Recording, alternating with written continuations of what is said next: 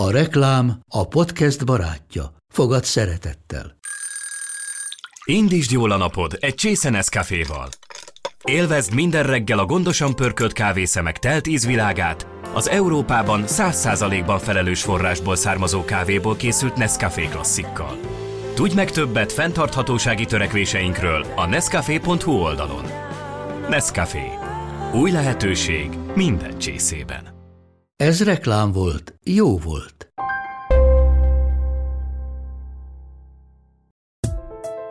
Én idő, veled. Ez itt a Femina Podcast csatornája. Lélektöltő beszélgetések Sós Andreával és vendégeivel. Már négy gyermekes édesanyja volt Sefcsikem Anna, amikor úgy döntöttek a férjével, hogy szeretnének még egy kisbabát. Megfogant magzatukról azonban kiderült, hogy súlyos, élettel összeegyeztethetetlen genetikai betegsége van. Anna saját tapasztalatból tudja, hogy óriási az információ hiánya genetikai szűrések területén, és hogy sokszor mennyire ridegen és érzéketlenül bánnak sorstársaival. Változást akart, ezért 7 évvel ezelőtt létrehozta a Baba Genetika Egyesületet, amely azóta tengernyi apró életet mentett meg a megfelelő vizsgálatok és szakemberek ajánlásával, és rengeteg családnak segített a lelki terhek elhordozásában, feldolgozásában, amivel, ahogy ő mondja, beteg kislányának is beteljesedett a küldetése. Az a lényeg, ugye, hogy én egy édesanyja vagyok továbbra is ebben az egészben, és uh, amire én nagyon büszke vagyok, hogy olyan szakértők álltak be mögénk, mind testi, mind lelki oldalra, mert hogy ez is ugye nagyon fontos része, akiket én nagyon hitelesnek tartok, és uh, képviselik azt a szemléletet, amit a baba genetika, és ezt most már így megtanultam öt szóban összefoglalni, ez az empatikus ítélkezésmentes segítségnyújtás várandóság során. Életük legnehezebb pillanataiban támaszra lenne szükségük a kismamáknak, ezt azonban sokszor nem kapják meg. Az orvosok ugye leírják azt, hogy a, a várandóság megszakítását javasolják, de a döntés mindig a szülőké. És ez egy borzalmasan nehéz döntés, de ettől függetlenül mi ezt a döntést hoztuk meg, és akkor én begyalogoltam egy műtőbe. És akkor ott a kórházban az az orvos, aki ezt a műtétet végezte, ő volt az, aki azt mondta az egyik beavatkozási pontnál, még így a műtét előtt, hogy ha most itt sír, akkor én kiküldöm, amikor ott feküdtem és potyogtak a könnyeim. Sefcsike Manna azt mondja, hogy az egész társadalmat és azon belül is mindenkit, minden egyes embert érintenek azok a témák, amikkel a Baba Genetika Egyesület foglalkozik. Azt pedig sokszor észre sem vesszük, hogy milyen sokféleképpen megbánthatjuk egymást. Vegyük észre azt, hogy mit kérdezzünk, és leginkább próbáljunk meg empátiával lenni a másik ember iránt.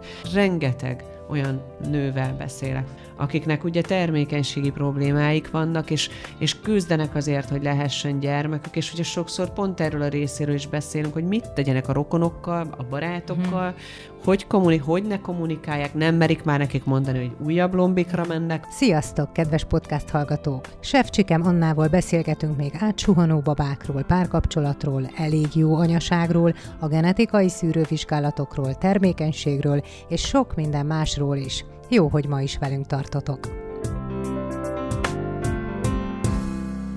Nagyon sok szeretettel köszöntöm Sefcsikem Annát, a Baba Genetika Egyesület alapítóját. Nagyon köszönöm, Anna, hogy itt vagy velünk, eljöttél hozzánk. Hát köszöntök én is mindenkit, és Andi, nagyon köszönöm a meghívást.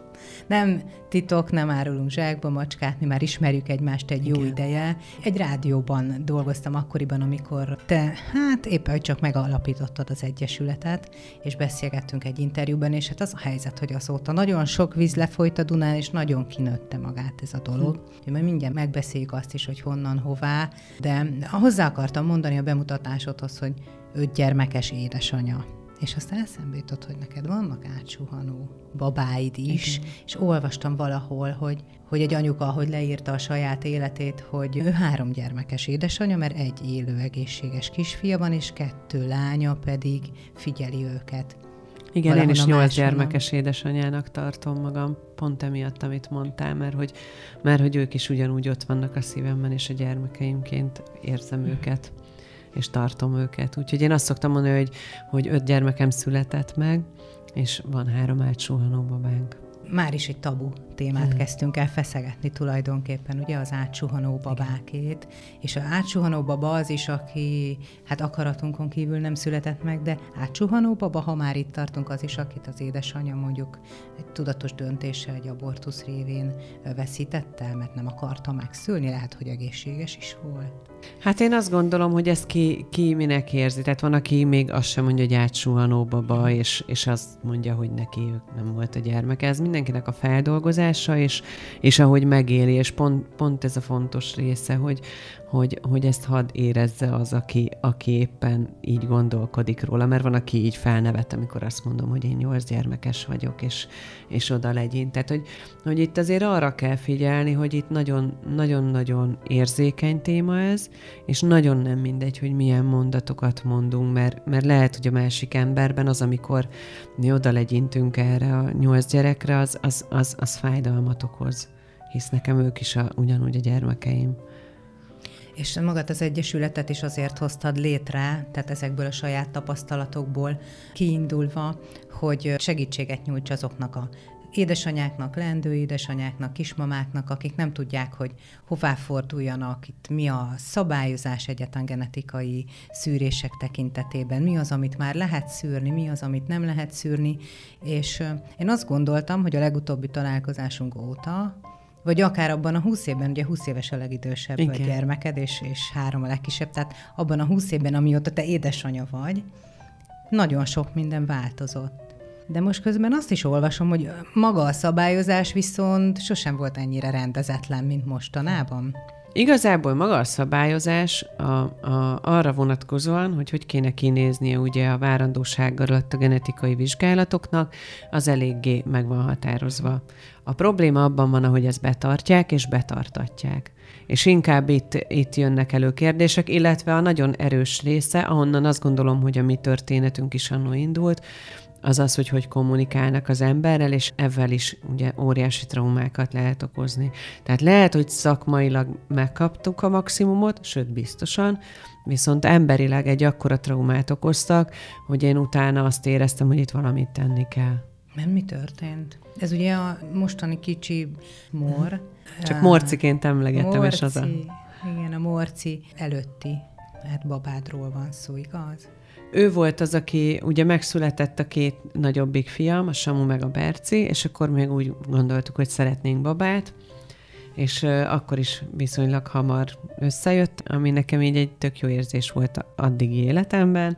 És hát amikor mentünk a 12. heti genetikai vizsgálatra, akkor mi a kombinált tesztet választottuk, az ugye egy ultrahangnak és egy vérvételnek a kombinációjából egy eredmény, és az ultrahangon minden szuper volt, és ugye azon hezitáltunk, hogy kisfiunk vagy kislányunk lesz most vajon, és tényleg teljesen jó volt az ultrahang, és aztán csörögött a telefon, és mondták, hogy, hogy hát sajnos a vérnél így találtak egy eltérést Edward szindrómára. És akkor az, a, az, a, az az egészben, hogy mi is az az Edward szindróma? Hisz ugye van egy borzalmasan rossz marketing, ami alapján mindenki azt gondolja, hogy ő Down szűrésre megy, és, és ugye mi is a férjemmel erről beszélgettünk, hogy akkor a Down szűrés, és akkor ha ő Downos lenne, akkor mi megtartanánk, és, törő, és akkor felhívnak ezzel, hogy Edward szindrómás, és ott ülsz, és azt mondod, hogy de az micsoda? És amikor elmondják, hogy ez egy élettel nem összeegyeztethető fejlődési rendellenesség, még akkor sem tudatosul benned, hogy ilyen létezhet. Mert ugye neked ott vannak az egészséges gyerekeid, hát nem, nem is merült fel bennem 39 évesen, hogy ilyen előfordulhat, hogy van ilyen, hogy, hogy akkor nem jó valami. És aztán, amikor elmondják, hogy mi az az út, amivel megtudhatod azt, hogy ő, ő biztos, hogy így Edward szindrómása, és akkor beleálltunk ugye abba az útba, mi már invazív vizsgálatra mentünk direkt, ugye ezek a hasba szúrós mm. vizsgálatként ismertebb vizsgálatok. Ugye, Ez a lepényi mintavétel Ez volt még minta. abban a, a szakában a várandóságnak, és akkor hétfőn levették a mintát, és csütörtökön hívtak, hogy sajnos ő beteg. És akkor te, aki, aki előtte azt mondtad, hogy soha, akkor úgy, döntesz, úgy döntöttünk, és ez nagyon fontos része, hogy akkor mi ezt a kislányt elengedjük, mert hogy ő egy kislány volt. Ez egy élettel összeegyeztethetetlen Igen. betegség. Ami azt jelenti, hogy ezeknek a babáknak a nagy része meg sem születik, és ha megszületnek, akkor, akkor nagyon-nagyon rövid ideig élnek. Nagyon fontos, hogy itt az orvosok ugye leírják azt, hogy a, a várandóság megszakítását javasolják, de a döntés mindig a szülőké.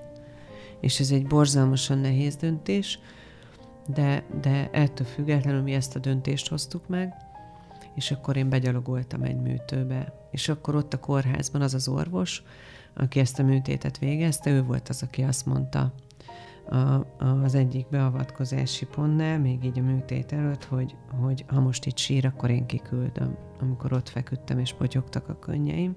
Aztán még volt néhány olyan jelenet azon a napon és éjszakán, ami, ami azt gondolom, hogy elindította utána azt, hogy itt valamit tényleg tenni kell, mert a nővérke, akitől én többször kértem, hogy cserélje ki alattam a véres lepedőt, és nem tette meg, utána ki akarta zavarni a férjemet abból a szobából, ahol már egyedül voltam.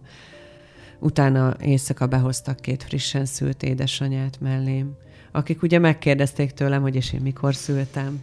És hát tényleg eze, ezek azok a dolgok, ami ez nem csak nekem, ez nekik is óriási trauma tud lenni, amikor én válaszolok erre mm-hmm. a mhm. kérdésére. És és hát ez volt az, ami rá néhány hétre így azt, van, vannak ilyen isteni szikrák tényleg, és, és akkor azt mondtam, hogy na jó, akkor most így lépjünk, és, és akkor megformálódott bennem, hogy én kiírom magamból azt, ami velünk történt, akkor én még messze nem tudtam, hogy mik is ezek. Én is szakmailag ebben nagyon-nagyon távol voltam attól, amit azóta megtanultam, és a gerébági oldalára kiírhattam a történetünket, és az indította el ezt az egész folyamatot.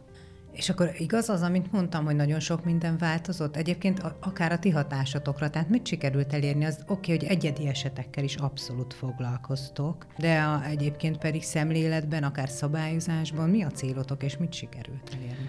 Hát sikerült elérni, hogy véleményezőként benne voltunk a, a Down szűrésre vonatkozó legújabb iránymutatásban.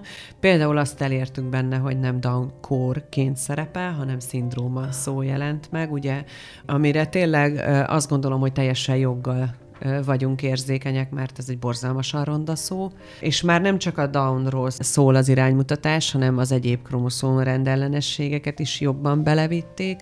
Nyilván van még azon is mit csiszolgatni, de ami még nagyon fontos, hogy, hogy érzékenyítő kampányokat csinálunk, és ezekkel az érzékenyítő kampányokkal mi próbálunk hatni az emberekre, tehát a társadalomra is nagyon, és próbálunk hatni a szakmára is egyre inkább, és én, és én hiszem és vallom azt, hogyha egy ember már így egy kicsit végig gondolja annak hatására, amit mi mondunk, az, hogy hogy viselkedik a szülőkkel, akkor az már egy siker.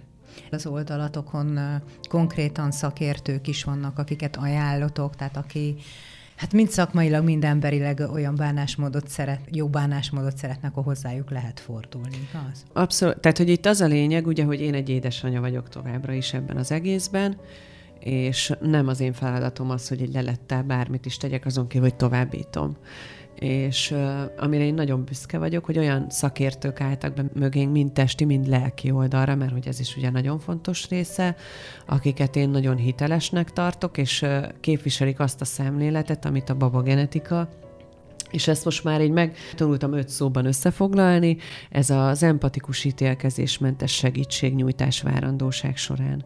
Tehát, hogy tényleg ott vagyunk már, sőt már családtervezésben meg szoktak minket keresni, és onnan indul az, hogy, hogy mi így belépünk ebbe, a, ebbe az egészbe, és, és tényleg messze nem arról szól, hogy genetikai vizsgálatok, hanem átfogóan nagyon sok kérdésbe próbálunk mi is egy kicsit így hangot adni annak, amit gondolunk és érzünk, és amire én végtelenül büszke vagyok, az, hogy, az, hogy minket állami szinten is azért elfogadnak. Kapocs vagyunk, azt gondolom, az állam felé, a szakma felé is, és leginkább az érintettek felé, hisz azért mégiscsak ők a legfontosabbak ebben. Femina Podcast. Én idő veled, Sefcsikem Annával és Sós Andreával. Mindjárt rátérünk a lelki részére is. Mi azt szeretném tisztázni minden esetre, hogy aki családtervezés előtt áll, és édesanyja szeretne lenni, vagy már mondjuk megfogant a gyermeke, ott van a pocakjában a kis magzata, Mi az, amit ugye mindenképpen, ahogy bekerül a rendszerbe genetikai szűrés mhm. szempontból, uh-huh. amin végigmegy, és van-e olyan, amit ti ajánlotok emellett, és hogy egyébként, ha ti nem ajánlanátok, ajánlja neki bárki hmm. más, vagy hogy mi történik ilyen szempontból a rendszerben? Hát ez egy nagyon jó kérdés, és nagyon érzékeny pontja ennek a rendszernek, mert hogy az a leges legnagyobb probléma, hogy elvileg jogszabály alapján egy teljes szóbeli és írásbeli tájékoztatást kellene, hogy kapjanak a várandósok a terhes gondozást végző orvosuktól, a házi orvosuktól és a védőnőjüktől is. Tegye fel a kezét, aki kapott ilyet, ugye? Hát ez az, és uh, innen indulnak a problémák, hogy sajnos nagyon-nagyon, szerintem egy kezemen meg tudom számolni azt, aki teljes egészében megadja ezt a tájékoztatást, aminek az a lényege ugye, hogy vannak államilag támogatottan vizsgálatok térítésmentesen, ez a 12-14. héten a genetikai ultrahang, és 18-20. hét között a genetikai ultrahang, illetve 37 év fölött van ugye a genetikai tanácsadás. Na most ez sem egyértelmű jelenleg a jogszabályok alapján, mert van, ahol úgy szerepel, hogy ajánlott, van, ahol megkötelező. És akkor ez ugye orvosonként változó, hogy hogy kezelik ezeket a, a szülőket, hova küldik kötelezően, vagy sem. Illetve van, aki elfogad genetikai vizsgálatot, amivel azt mondja, hogy ez akkor kiváltotta a tanácsadást, és van, aki meg mindenképpen küldi tovább tanácsadásra. Ami a nagyon fontos, hogy ezen felül kiegészítő vizsgálatok vannak, és ez azért lényeges, mert maga a genetikai ultrahang a 12. héten, mondjuk egy Down-szindrómára, körülbelül 60-70 százalékos. És ott a mi esetünk a leg, legjobb példa szerintem arra, egy Edwards-szindrómára, sokszor nem is mutatkozik még jel ultrahangon. Tehát ezért nagyon fontos egy kiegészítő vizsgálat, legalább egy megfelelő kombinált teszt. És itt azért fontos a megfelelő szó, mert nekünk közepes kockázat jött ki. Tehát az ember ugye megkap egy leletet. A leletet az egészségügyi törvény alapján az, aki elrendeli a vizsgálatot, szóban és írásban ki kellene, hogy értékelje. Ismét tegyük fel a kezünket, hogy hányszor történik meg ez megfelelően. Na most nekünk az volt a szerencsénk, hogy nekünk ezt a leletet szépen kiértékelték szóban. És felhívtak, és éreztették azt velünk, hogy már pedig itt fontos az, hogy tovább menjünk, ha szeretnénk tudni. De nagyon fontos az is ebben az egészben, hogy az, hogy az ember elmegy ezekre a vizsgálatokra, az nem azt jelenti, hogy ő abortusz szeretne. Tehát, hogy itt hmm. azért azt is látni kell ebben, hogy és erre mondjuk mi az, hogy gondoskodj felelősen, hogy elmész, kiderül, és az alapján, amit te szeretnél és te döntenél, megyünk tovább azon az úton. És ha engem bárki felhív, és nagyon sokszor benne van ez, hogy megkérdezik azt tőlem, hogy te hogy döntenél. Ez nem az én életem. É, e, tehát, hogy ez mindig annak a párnak a döntése, mert hogy ő ismeri a, a saját életét, ő tudja a saját felelősségi korlátait, meg, tehát hogy tényleg ezekkel mi, mi kell, hogy végig gondoljuk, ami hát, roppan a, nehéz. A hitvallás nagyon kérdések, sok-sok minden, hogy Így van, ez nagyon az összetett. és a halálról. Na most akkor, ha jól értem, az, ami jelenleg rendelkezésre áll szűrés, azt mondod, hogy nem elegendő. Így van és Igen. akkor a következő lépés az, hogy valamilyen egyéb vérszűrésre elmegy az édesanyja vagy a család, de ezek ugye fizetősek már. Így van, ezek már térítéses vizsgálatok. Egy kombinált teszt az manapság ilyen 45-50 uh-huh. ezer forint körül mozog, de nagyon fontos rész egy kombinált tesztnek, hogy a genetikai ultrahangot is egy olyan végzettségű orvos vagy szonográfus végezze, akinek megvan ez az NT specialista végzettség. Ez Magyarországon ma körülbelül egy ilyen 50-60 orvos változó létszám. Most azért gondold végig. Van Mindenki. körülbelül 90-100 ezer várandóság évente, és ennyi orvos van, aki kétszer is ugye ezt a genetikai ultrangot meg kell, hogy csinálja. De közben azt mondjuk, hogy a 20 évestől a 45 évesig mindenki és ez, és ez nagyon fontos, és köszönöm, hogy mondtad, mert hogy 35 év alatt van a legtöbb nem kiszűrt fejlődési rendellenesség, mert ugye 35 évesen elkezdik mondogatni, és ez is azt gondolom, hogy ennek sem szabadna így lennie, hogy te már öreg vagy, ja.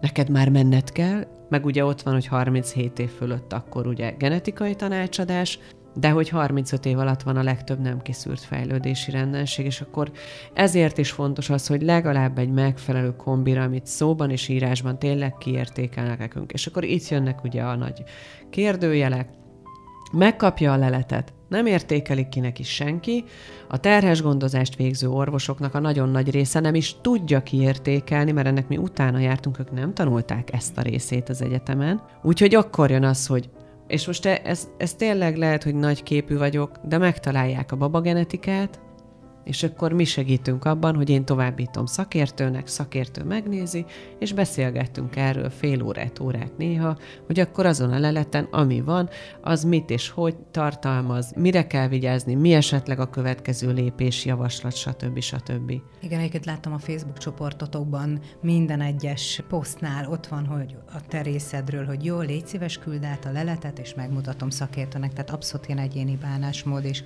mindenkivel foglalkoztok, úgyhogy le a kalappal. Csak most ugye... De ez fontos is, bocs, bocs hogy megszakítalak, Andi, ez viszont nagyon fontos része, hogy, hogy a hiteles egészségügyi kommunikáció nekem nagyon fontos. Tehát nagyon nem támogatom azt, amikor Facebook csoportokban elkezdik uh-huh. egymást szubjektíven segíteni, szakmai kérdés, meg, bizony, stb. bizony, az nagyon veszélyes. Csak most ugye ebben az részesül, aki olyan szerencsés, vagy olyan széles látókörű, hogy eljut hozzátok. Aki meg nem, akkor tulajdonképpen azt mondjuk, hogy hát a jó szerencsére, a jó sorsára van bízva, mivel hogy ezeket a szűréseket ő nem kéri, ad abszurdum nincs rá pénze, tehát az is egy kérdés, hogy, hogy ezzel mi lesz. Ebben is próbáltok egyébként változást elérni, hogy ezek, ez, a, ez az alapteszt, ez a 40-50 ezer forintos támogatott legyen?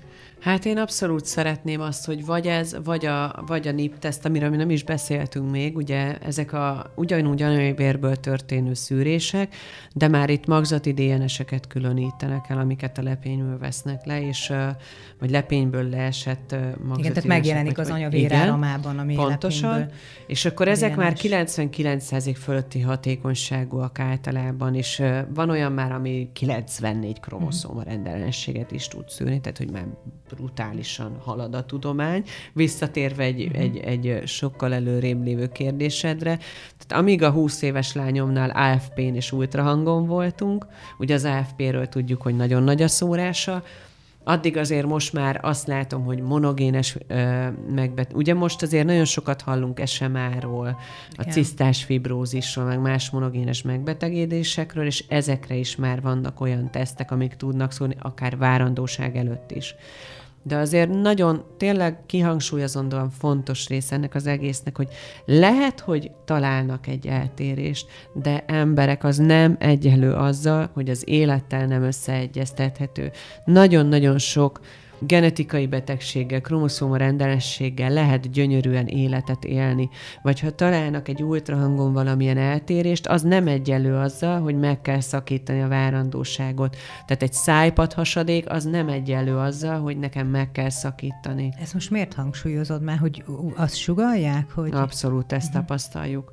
Úgyhogy én amire tényleg így nagyon sokszor vagyok büszke, amikor azt tapasztalom, hogy megmentünk egy-egy életet azzal, hogy tovább küldöm egy szakértőnkhöz, másodvéleményes ultrahangra például. Uh-huh. De azért ez, ez egyszer felemelő, egyszer meg azt mondod, hogy Atya Úristen, vajon hány életet engednek el úgy, hogy, hogy közben meg lehet, hogy simán műthető. Mert hogy azért az sem normális, azt gondolom, hogy mindennel is klinikai genetikushoz küldik ugye el az édesanyákat. Nem minden tartozik hozzájuk. Nagyon sokszor például, ha látnak egy csigolya fejlődési rendellenességet, ott sokkal célszerűbb lenne, hogyha a szülőket összehoznák mondjuk egy ortopéd sebésszel, aki születés után megműti ezeket a gyermekeket. Viszont most az van, hogy hát ilyen rendellenesség van, kedves kismama gondolja meg, hogy megtartja a gyereket. Hát és sokszor inkább azt ne. is sugalják, hogy, hogy inkább. Nagyon, nagyon, ez nagyon, ami nagyon fontos viszont, hogy ugye ma Magyarországon 12. hét után 24. hétig lehet úgy megszakítás, hogyha arra van egy javaslat is. Az például egy NIPT teszt eredménye alapján nem történhet meg. Tehát, hogy az mm. még mindig nem diagnosztikai vizsgálat. Tehát ez a vérből Tehát, hogyha, Igen, hogyha ott egy pozitív eredmény jön ki, és mi biztos szeretnénk tudni, hogy mi van azzal a babával, akkor a következő lépcső, akkor is az invazív vizsgálat. Tehát ez a beavatkozásos. Így van, így van. Vagy a lepényi mintavétel, vagy a magzatvízvétel. Hasba szúrós, ugye, igen, szokták mondani. Igen és egyébként meg félnek tőle a kismamák. És ez is különben nagyon szomorú, hogy ebben is megy egy ilyen össznépi riogatás, holott azt kell végig gondolni, hogy egy az, hogy nyilván nem egy kellemes vizsgálat, pszichésen, én ugye átmentem ezen, tehát azért is merek erről már így beszélni, tehát pszichésen rettegtem től, és azt mondtam, hogy na jó, nekem ilyet biztos, hogy nem. Addig, amíg meg nem tudtam, hogy ezzel kapok biztos eredményt. Viszont nagyon hangsúlyozandó bármilyen vizsgálatra is, tehát még akár az invazívra is, hogyha nincs más vizsgálat úgy körülötte, nincs olyan, hogy százszázalékos vizsgálat. Biológiáról beszélünk, nincs olyan, hogy száz százalék. Minél összetettebben megfölvizsgáltak, és visszatérve az anyagi részére, ugye mi a babagenetikával pont erre is esküdtünk fel valahol, és én ezt így azért próbálom is tartani, hogy azt mondom, hogy anyagi akadálya nem lehet annak, hogy valakinek kapjon meg egy megfölvizsgálatot, úgyhogy súlyos tízezreket, néha százezret is adunk bele egy-egy vizsgálatba, ahhoz, hogy megtudják azt a szülők, hogy, hogy mi van a babájukkal. Azt mondod, hogy igazából mindenkinek el kéne ezt az alapkombinált vértesztet, ha jól fogalmazok. Hát legalább azt, igen. Végeztetni.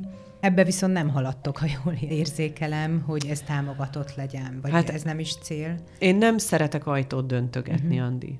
És a kombinált tesznek az a veszélye, hogy abban van 80 és 94 százalékos hatékonyságú. A 80 százalékos az, amit nem a megfelelő ultrahangos végez, és nem is értékelik ki megfelelően a leletet és én rettegek attól, hogy elérjük azt, hogy kombinált ez, de nem a megfelelő, és akkor kb. a falrahány borsó esete van. Tehát, hogy én nagyon fontosnak tartom azt, hogy szépen lépkedünk, Viszont ha elérnénk valamit, akkor az tényleg olyan legyen, ami, aminek így van értelme is. Tehát, hogy együtt a kiértékeléssel, a, mi a következő lépés, honnan, hova ne egy ilyen önmagában álló történet legyen, jó, ez a teszt megvan. Így hát az, van. Az, az, az Nesze nem... megkaptátok, uh-huh. ezt akartátok, nem? Hát nem. Tehát, hogy, hogy és azért ebből a szempontból azt gondolom, hogy így gondolkodik a szakmának az ezzel foglalkozó része is, és nekik is pont ez az érzékeny pontjuk, hogy nagyon kevés ultrahangos specialista van, tehát nagyon kevesen értenek ehhez a területhez, egyre kevesebben, és klinikai genetikusból még kevesebb van, és a biológusokból is, akik ugye ezzel foglalkoznak. Tehát, hogy itt azért nyilván én is azt látom, hogy itt azért van egy nagyon-nagyon erős humán erőforrás hiány is ebben. És akkor ez most még csak a szakmai oldala volt, a lelki oldaláról még is. még mindig nem beszélt. Igen. Még mindig, de fogunk. Jó. Csak még én is itt így kapkodom a fejem, hogy, hogy milyen összetett ez. Nagyon. Tehát, hogy mi mindennek kell együtt állni, meg összeállni, és hogy hol tartunk. Te hogy értékeled ezt? Nagyon-nagyon sok egyedi segítséget tudtatok nyújtani. Ebben áll az erőtök akkor tulajdonképpen? Hát az egyediekben is. Én azt gondolom, hogy valahol nagy sikerünk az, hogy, hogy több esetben találkozom azzal, hogy több pontról is minket javasolnak, hogy keressenek meg. A kampányaink nagyon sok emberhez eljutnak. Például most a kismamák Covid oltásával kapcsolatban, amikor élőztünk, akkor mi már közben előtte elindítottuk az állam felé azt, hogy kapják ugye a kismamák is meg az oltást, mert láttuk, hogy egyre többen kerülnek kórházba, és, és egyre súlyosabb az, ami, amilyen állapotban. És, ugye, ha jól tudom, ezt ki is mondták, hogy tehát nagyobb az esély annak, hogy lélegeztetőre kerüljön valaki, Igen. hogyha kismamaként kapja el a Covid-ot. Igen, amíg, amíg a legelső szakaszban nem volt ez így a kismamákra veszélyes, úgy lett sajnos a második, harmadikban is. Ugye nekünk a szakértőink révén jöttek az információk. Nekem az volt az a pont például, amikor nagyon megrecsentem én is, amit láttam, meg hallottam, és és akkor mondtam azt, hogy oké, okay, akkor, akkor szakértők, és akkor... Tehát, hogy hozzád eljutottak konkrét esetek el, is nyilván. El, és uh, akkor volt az, hogy a, a Kemenesi Gábort felkértem, ami klinikai genetikus szakértőnkkel, a Varga Norbival, hogy akkor élőzzünk erről. Megírtunk az állam felé, a, a kórház főigazgatóság felé, a mindenki felé,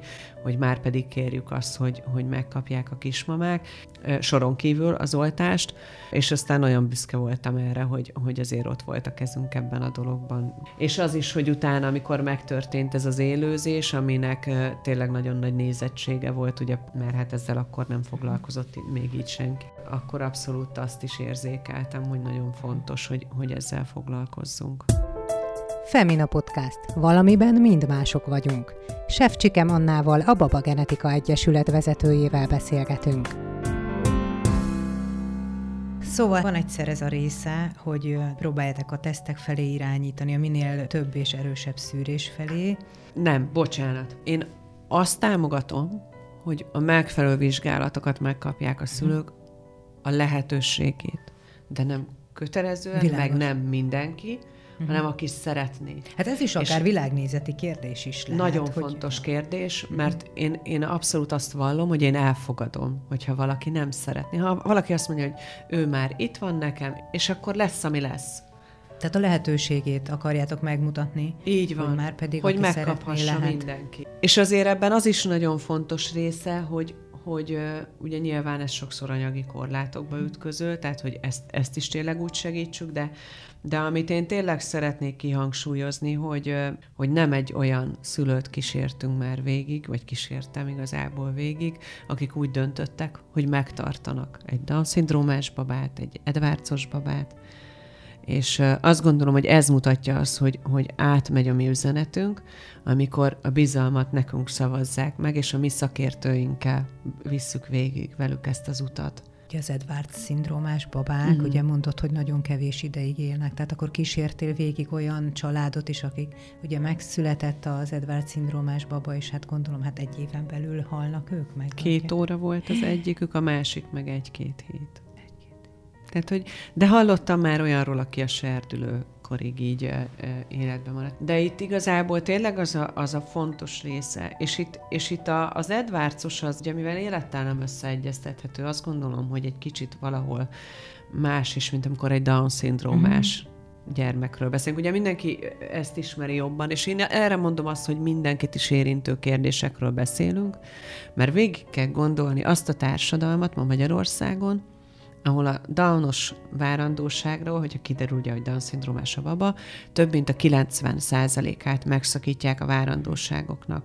El is jutottunk félig meddig a lelki oldalához, mert hogy nagyon nagy a nyomás is azokon a szülőkön, vagy leendő szülőkön, szülőkön, kismamákon, kispapákon, akik tudják már, hogy valamilyen rendellenességgel fog születni a gyermekük, ha megszületik hogy rengeteg az ítélkezés, az elvárás, és hogy neked ezt vagy azt kellene tenned. De most, ha belegondolsz, nekem ugye ott van most már megszületetten öt gyermekem, és elmondhatom, hogy velük is nap mint nap vannak nehézségeim, nyilván. Neked is azt gondolom, hogy a gyermekeddel megvannak ezek a körök. Itt mi szülőkkel, hogy végig gondoljuk azt, hogy nekünk ez így hogy megy, mi ebben milyen segítséget szeretnénk behúzni, és hát ami ugye nagyon nagy nehézséget adja, az ami a social médiából sugárzó, tökéletes anyaságkép, mhm. meg. És pont ezért is szeretem én nagyon az élőzéseinket, mert most, most is, amire készülünk, az az elég jó anyaságról fog szólni. És hát ugye én nemrég a TEDx-en is előadtam, és pont, pont annak is ez volt valahol a, az egyik mondani valója, hogy így, hogy így annyira ítélkezünk zsiggerből, de még én is néha sajnos egymás fölött. És annyira könnyen mondunk így véleményt egy szituációra, anélkül, hogy tudnánk a hátterét igazából. Igen, és hogyha belegondolunk, vagy akár ha most a te életedet nézzük, voltál nyilván szingli, voltál gyermektelen, voltál egy gyerekes, kevés gyerekes, hol a testvére, lettél sok gyerekes, minek ennyi gyerek, Igen. Hogy, hogy a saját életünkben is tényleg annyi mindenen átmegyünk, és mindig kapunk valamit. Na ez lett a TEDx előadásom, hogy én szültem 25 évesen, Aha. szültem 42 évesen, és hogy éltem meg ezeket, hogy milyen nekem ugye ez a sok gyerek, milyen érzés, hogy milyen ez az ősanyaság. Ugye, mert mhm. ilyenkor rögtön megkapod Igen. ezt, hogy te ősanya vagy. Igen, a médiában is hol az ősanya, a tyúkanyó, de aztán lettél d'Arc és Amazon és minden. Igen, pedig, pedig aj, annyira, annyira nehéz ez különben, mert én, mert én meg igazából az egészben a gyerekeimet látom így mm. elsőnek, és azt, hogy egyszerűen nem értem a kérdést, hogy hogy bírod. Tehát, hogy én nem értem ezt a kérdést, amikor felteszik ja. nekem, hogy de hogy bírod ennyi gyerekkel?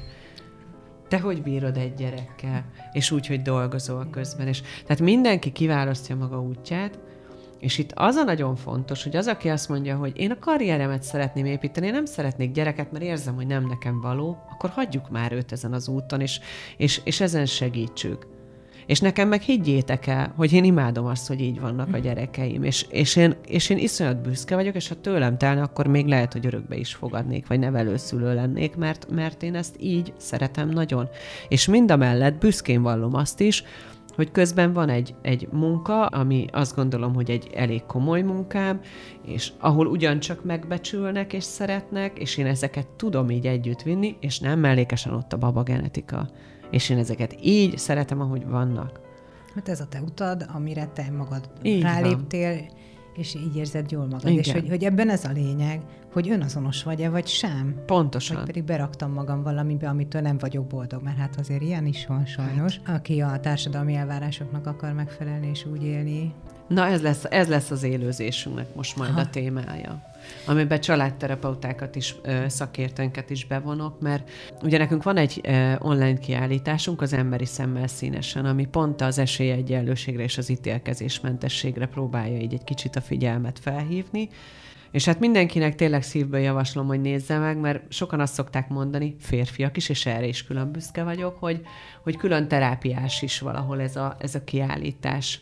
És azon is van egy kép, amikor ugye a közértben így elszakad a cérnája a gyermekünknek, és szerintem, szerintem mindenkivel előfordult ez az eset, és ugye ott jelenetet rendez. És amikor ugye ilyen, ott is így a pillantások, a mondatok, az összemosolygások. Mindenki tudja, hogy kéne gyereket nevelni. Igen, igen pontosan. Hirtelen. És valahol ez a kép is indított mondta el bennem, hogy igen, beleállok ebben, mert megkerestek ezzel. Valaki, aki kiírta, hogy neki elszakadt a célra, és hogy ezért őt így elkezdték bántani. Igen, szóval nemrégiben volt nálam a Balázs Klári, és itt beszélgettünk, és megkérdeztem tőle, hogy mi az, amiről nem szeretne beszélni és mondta, hogy őtőle már annyi helyen, annyiszor megkérdezték, és mindenhol elmondta, hogy miért nem született gyermeke meg. Mi, hogy ő most, ez, ez most már ugye hagyná ezt a témát, mert mindig kap utána hideget, meleget, és hogy ebből úgy elég volt. Tehát, hogy ez a másik fele. Tehát ez ott is ezek pontosan. jönnek el. És mondtam, hogy oké, okay, akkor mi erről ne beszélgessünk. Hát ez az. Ez a szíved joga. Hát ez az. az. És, és az is, és itt, ez is egy nagyon fontos része, hogy, hogy vegyük észre azt, hogy mikor kérdezzünk, uh-huh. vegyük észre azt, hogy mit kérdezzünk, és leginkább próbáljunk meg empátiával lenni a másik ember iránt. És ugyanez ugye, a, ez is benne van az előadásomban, amikor első ugye házasság, boldogság, ott vagy az esküvőn, és már jön a kérdés, hogy na, mikor le? Na, már sokszor azt gondolják, hogy várandós vagy, és azért házasodsz össze, és aztán jön a kérdés, hogy na, mikor lesz gyerek? És olyan, olyan szinten, nem tudok rá más szót mondani, hogy szemtelenül kérdezgetik az embert már kb. a szexuális életéről is, hogy, hogy így, és abban nem gondolnak bele, hogy te lehet, hogy már fél éve, két éve próbálkozol, és nem jön össze az a baba, és ez neked fájdalmat okozhat ez a kérdés de igazából semmi köze nincsen hozzá, mert, mert ne vájkáljon már senki ennyire bele az életedbe, főleg ha meg is kéred rá, mert rengeteg olyan nővel beszélek, főleg nőkkel ebben a témakörben, akiknek ugye termékenységi problémáik vannak, és, és küzdenek azért, hogy lehessen gyermekük, és ugye sokszor pont erről a részéről is beszélünk, hogy mit tegyenek a rokonokkal, a barátokkal, uh-huh. hogy, kommuni- hogy ne kommunikálják, nem merik már nekik mondani, hogy újabb lombikra mennek, mert tehát, hogy, hogy itt azért emberek egy kicsikét álljunk ki abból, amit így mi gondolunk, és próbáljuk meg más szemmel nézni. Na ez az empátia. És ha belegondolunk, mindannyian mások vagyunk bizonyos szempontból. Így van. Van, aki nem a családja tekintetében. Én például vegán vagyok, én, én is más vagyok, úgyhogy engem is mindig hülyének néznek bizonyos körökben, de hogy mindenki, ha belegondol, talál magának ilyet, amiben ők különbözik. Hát persze, de pont ez a szépségünk is szerintem. Tehát, hogy ezt hát kéne van, inkább észrevenni. vagyunk gyönyörűek. Miért vannak egyre többen, akiknek nem sikerül természetes úton teherbe esniük, és mit tehetnek a leendő szülők? Sefcsikem Anna, a Baba Genetika Egyesület alapítója, a Femina Podcast vendége. Nagyon sok esetben rendben van a szakmai hozzáállás, de mondjuk a kommunikációs nem, és épp az empátia hiányzik az egészségügyi rendszerből. Ahogy olvasgattam a történeteiteket, sokszor még a magánegészségügyben is ez a helyzet, hogy hát akkor most ezzel jött ide, kismama, ezzel jött ide. A másik meg, hogy hát miért nem jött hamarabb beteg gyereket akar? Tehát ugye két véglet, de hogy ezen belül a kettő között mindent kapnak. Mindent. Szegény kismama. Mindent. Ez a gyerek itt meghalt. De még fiatal úgy is lehet következő. Na ez a másik, ugye ez a... Te még fiatal vagy, még annyi gyereked lehet. Ugye a gyász kísérésben létezik egy ilyen fogalom, hogy a jogfosztott gyász, mm. és ezt a fajta esetét, speciális esetét szoktuk emlegetni, hogy van-e jogom gyászolni egy, egy magzatot, aki még meg sem született, mert a társadalom hogyan tekint rá. Hát bizony. Ebbe a kategóriába tartozik egyébként sokszor a házi állat halála, mert az nem ember, tehát hogy vannak ilyen speciális esetei, de hogy igen, ez is az. Én ezt különben példának is felhozom, uh-huh. és ezt tudom, hogy így bevállalós, de hogy én a kutyusomat emlegettem legelőször, amikor, amikor meghalt a kutyusom, és én azt éreztem, hogy én szeretnék egy következőt uh-huh. nagyon hamar. És ugye ez valahol a gyermekvállalásban is valaki ilyenkor azt szeretné, hogy hú, akkor nagyon hamar, és hogy jöjjön a baba. Van, aki meg azt mondja, hogy, hogy ő, nem szeretne többet, vagy ő még szeretne várni. Hát ez az, ami, ugye pont amit te is mondtál, hogy különbözőek vagyunk, mindannyian mások vagyunk, másképp éljük meg. A, tehát én megkaptam akkor egy barátnőmtől, hogy te nem tudsz gyászolni, nem gyászoltad el azt a kutyust, Ó, de hogy nem. Nagy segítség volt az, hogy jött egy mm. másik kutyus. Egyébként érdekes, amit mondasz, mert gyásztanácsadók nagyon nem tanácsolják ezt. A, ugye a pszichológiában létezik is ez a helyettesítő gyerekfogalom. Igen, de nem az. Tehát, hogy, hogy ez azért, tehát, hogy nem tudom, soha nem fogja senki bucó kutyámat pótolni. Mm-hmm. Soha. Mert ő a bucó, ő vele megéltem azt, amit megéltem és jött Csili, és ugyanezt el tudom mondani, és ez nagyon-nagyon fontos része, ugye, hogy a babagenetikás kislányunk után én a tapsra várandós, két évet kellett, hogy várjak újra, hogy, hogy legyen babánk. Végre lett, végre pozitív lett a teszt, és ő nem fejlődött ki, és, és, és sajnos újra be kellett, hogy gyalogoljak egy műtőbe, és utána jött a Morci, akiről ugye mi beszéltünk, és ami a nagyon fontos része az az, hogy hogy hát az én lelkemnek azért az nagyon-nagyon jó tett. És ha belegondolok, tudod, akkor nem lenne Mor, vagy nem lenne a Berci, mert uh-huh. ugye a Berci előtt is vesztettünk el babát. Tehát, hogy ez így azért is nehéz kérdés, mert, mert hozzánk ők, ők jöttek, ugye van, aki így mondja, és ezt így, tehát, hogy ez, ez borzalmasan hát ez nehéz. Ez nagyon nehéz, igen, tehát, hogy nem is tudom, te írtad valahol, hogy ugye megágyazott a következő igen. Nekem babának az, aki nem mondta. született meg. Engem ez a, tehát hogy én akkor, amikor először megállapították nekem az 2011-ben, hogy nincs szívhangja a, babánknak, akkor emlékszem, hogy bementem a kórházba, és akkor ott a nővérke tök aranyosan próbált így, így nyugtatni, hogy hát neki is volt már egy csomó vetélése. És nyilván sajnálom őt, de ez a mondat nekem akkor nem segített. Tehát, hogy ugye ezeknél a, a gyász folyamatoknál is abba kell belegondolni, hogy mi az, ami, ami tényleg segítség. És ugye itt mindig a lelki jelenlétet szoktuk hangsúlyozni. Tehát nem folyamatosan kérdezgetjük, hogy hogy vagy, hogy vagy, hogy vagy, mit mhm. segítsek, hogy vagy, mert nem biztos, hogy ott. De ha, ha te bejelentkezel nálam, hogy figyelj Anna, menjünk már el, borozzunk egyet, akkor én legyek ott, és menjek el veled borozni. Mhm. Vagy hadd hívjalak fel. Nagyon, én nagyon-nagyon-nagyon, tehát elmondhatatlanul sok emberrel vagyok úgy kapcsolatban, hogy személyesen nem is találkoztunk, de sírtunk már együtt a telefonban, és én azt tudom, hogy nagyon sokat jelent egy érintetnek az, amikor érzi azt, hogy, hogy te ott vagy vele, és úgy segítesz, és nagyon sokat jelent neki az is, hogy felhívhat téged dönteni. Nagyon fontos ez a, ez a összetartás és közösség, amit te is emlegettél, csoportunk a babagenetika mhm. szíve. Na ott főleg ez, ez a része van a, a babagenetikának, de tényleg az én életem arról szól, hogy engem felhívnak péntek este, hogy nekem írnak december 31-én, hogy, és tudom azt, hogy milyen nekik az, hogy várnak egy eredményre, tudom azt, hogy milyen az, hogy, hogy egy ingadozási.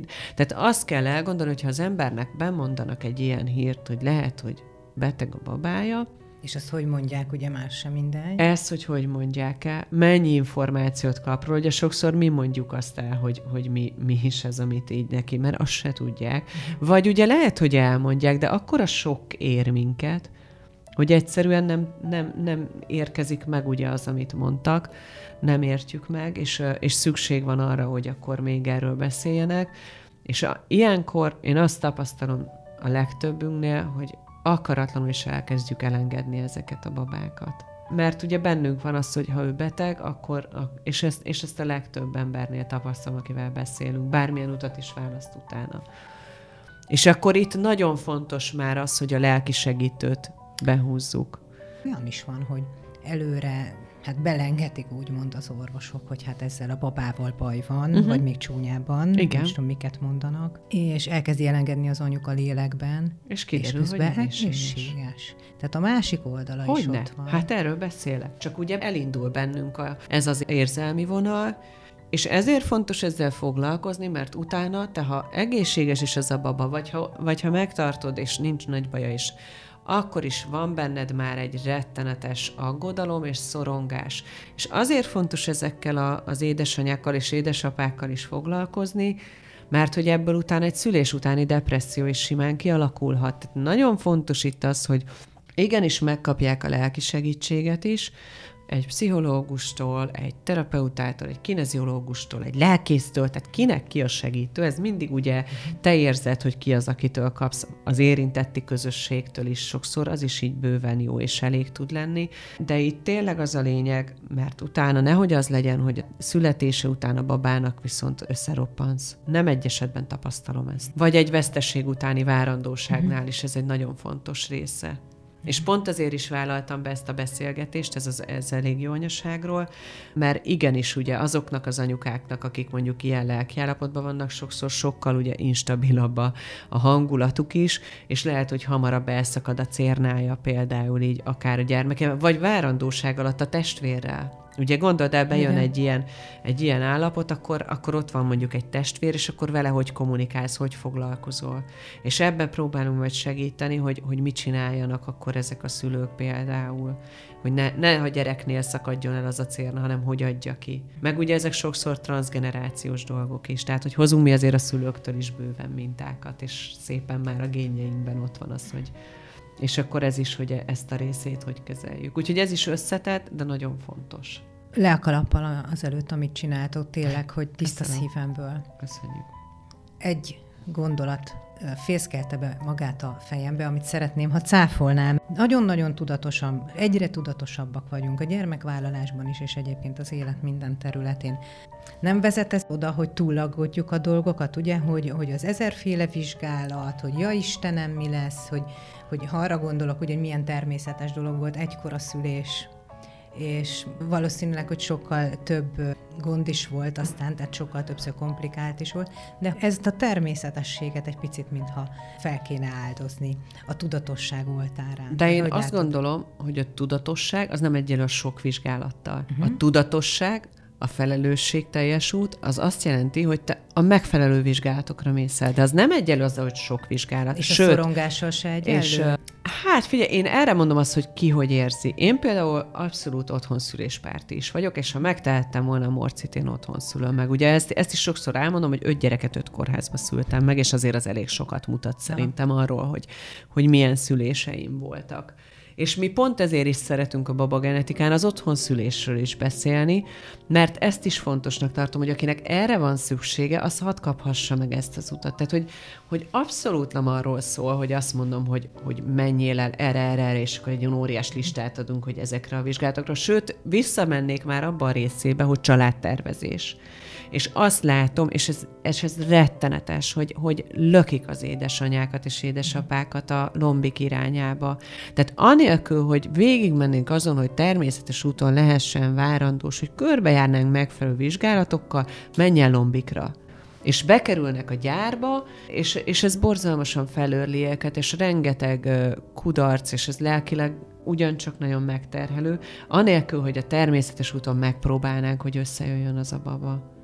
De ebben a világban, tehát gondolkozzunk már egy kicsit, rohanunk össze-vissza, állandóan kütyüzünk, nem tudunk kikapcsolni, képtelenek vagyunk, tehát hogy az, hogy kettesben egy jó programot szervezzünk, hogy legyen, ami kikapcsol, hogy, hogy úgy üljünk be egy étterembe, hogy nem a telefonunkat nyomkodjuk. Most tudom, hogy ezek ilyen, ilyen, ilyen hülyeségnek tűnnek, de igenis végig kell gondolni, hogy ahhoz, hogy egy baba legyen, azért persze összejöhet az másképp is, de azért egy kicsit jó lenne egymásra hangolódni. Jó lenne, hogyha tényleg együtt is lennénk. És az együttlétek azok, azok tehát hogy ne várjuk azt, hogy összön egy baba, amikor egy hónapban mondjuk egyszer vagyunk tényleg. Mm. Tehát, hogy, hogy azért ezt végig gondolni, és, és nem kitenni magunkat mindenféle mesterséges eljárásoknak úgy, hogyha még lehet, hogy, hogy simán lehet természetes úton. Ez most nem azt jelenti, hogy, hogy, tehát, hogy van, akinek nem lehet, és ezt is tudom. És ezen is el kell gondolkodnunk, hogy mi visz oda, hogy egyre több ember van sajnos, akinek nem, nem megy természetes úton. Tehát, hogy ennek ismeret a hátterébe, de ez megint egy nagyon összetett kérdés, de ettől függetlenül azt gondolom, hogy, hogy egy picikét a lelki oldalára jobban figyeljünk oda, és legyünk úgy egymással, hogy mi például most elkezdtünk a férjemmel pingpongozni, és majdnem minden nap pingpongozunk, de tökre szeretünk kettesben eljárni így egy étterembe, meg, meg, meg tényleg, tehát, hogy én, én azt vallom, és itt az öt gyerek, és képzeljétek el az öt gyereket, addig így a nagyok vigyáznak a kicsikre, általában, vagy nagyszülő, de hogy, így, de hogy ez így egy baromi fontos része, hogy mi egymásra is figyelünk most is, 11 év után is. Hát nagyon szépen köszönöm, végszónak is szép volt. Ja, köszönöm. Ha csak, meg szoktam kérdezni a legvégén a vendégeimtől, bár már nagyon sok mindent mondtál, ami, ami a kérdésre mere választ tulajdonképpen. De hát ha még van egy olyan gondolatod, amit szívesen megosztanál, hogy mi az, amit te magadból átplantálnál belénk, többi nőkbe a hmm. saját tapasztalataid alapján, és hát persze mindannyian egy különbözőek vagyunk, mi mind különbözőek vagyunk. Mindannyian mások vagyunk. De hogy van-e olyan ami most így, ha leszűröd ennek az elmúlt időszaknak a, a tapasztalatait, ami mindenképpen legyen benne az életünkben, ami neked összejött, és hogy ezt akkor átadnád. Hű. Valahol én azt gondolom, és most aki, akkor kicsit csöpögősbe fogok átmenni, és ezt vállalom, hogy, hogy én baromira hiszek a pozitív hatásban is, és hiszek abban, hogy a példamutatásnak is van, a pozitív példamutatásnak is ereje, és hiszek abban, hogy a szeretetnek is nagy ereje van, úgyhogy tényleg így azt gondolom, hogy, hogy egy kicsikét figyeljünk már egymásra oda, és, és adjunk már több szeretetet egymásnak, és, és mosolyogjunk egymásra, és higgyétek el, hogy ez nagyon visszajön. Köszönöm szépen!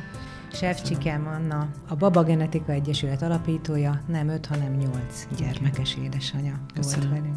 Köszönjük, kedves podcast hallgatók, nektek is, hogy itt voltatok.